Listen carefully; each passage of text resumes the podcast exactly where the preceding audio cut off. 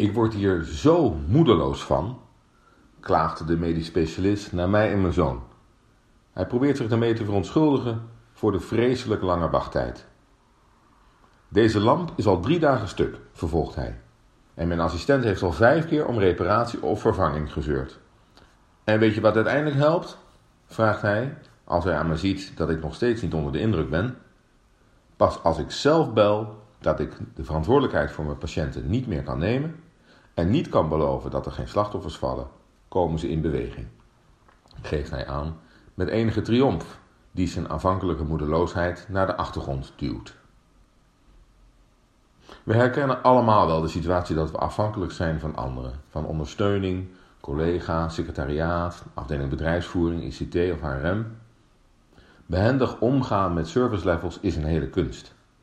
In elke organisatie groter dan jezelf moet je afspraken maken over taakverdeling, intern en extern. En dus bespreken, afspreken en aanspreken. Deze taakoptimalisatie werkt nergens feilloos, ook in de zorg niet, to put it mildly. Hoe de organisatie ook geknipt is, functioneel of klantgericht, matrix of netwerk, er is lijm nodig om het bedrijfsproces aan elkaar te plakken. Tenzij er, veel erger nog, muurtjes of plafonds weggehakt moeten worden. Niets menselijks is organisaties vreemd. Het is een systeem. Het systeem is groter dan jij zelf bent. Hamvraag is of je in het systeem tot presteren komt. Je klant bedienen, je patiënt verbeteren. En wat je doet als het niet zo is. Veelal een windmolengevecht. Er zijn grofweg vier manieren om ermee om te gaan. 1. Aanvaarden. Je klaagt intern, maar neemt het zoals het is. Haalt je schouders op, neemt afstand van de negatieve gevolgen. Kun je altijd later nog zeggen dat je nog zo gewaarschuwd hebt. 2. Beïnvloeden. Je verzamelt casuïstiek en mengt je op het juiste moment in het inhoudelijke debat met de misfeiten die je tot dan toe verzameld hebt. Hiermee beïnvloed je nieuw beleid, bijvoorbeeld het budget of jaarplan van volgend jaar. 3. Claimen. Je maakt lawaai met macht en emotie. Je loopt te hoop, beweegt hemel en aarde. Met heuse en minder heuse argumenten en dreigementen. Anders stap ik op, anders zegt de klant vaarwel, anders sneuvelt de patiënt. En 4.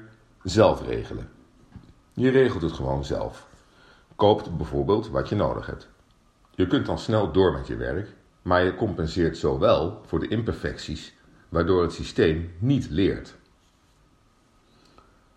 Soms is aanvaarden het beste, het nemen zoals het is. Andere keren moet je beïnvloeden, claimen of zelf regelen, anders gaat het mis. Het is wat het is, of het gaat mis. Wijs zijn, wijs zijn zij die goed weten te kiezen tussen die twee. Choose your battles, maar blijf strijden, anders verandert er niets. De medisch specialist claimde, koos voor de botte aanval. Hij dreigde, heus of onheus, met slachtoffers en kreeg zijn gelijk, de lamp. Op naar de volgende windmolen.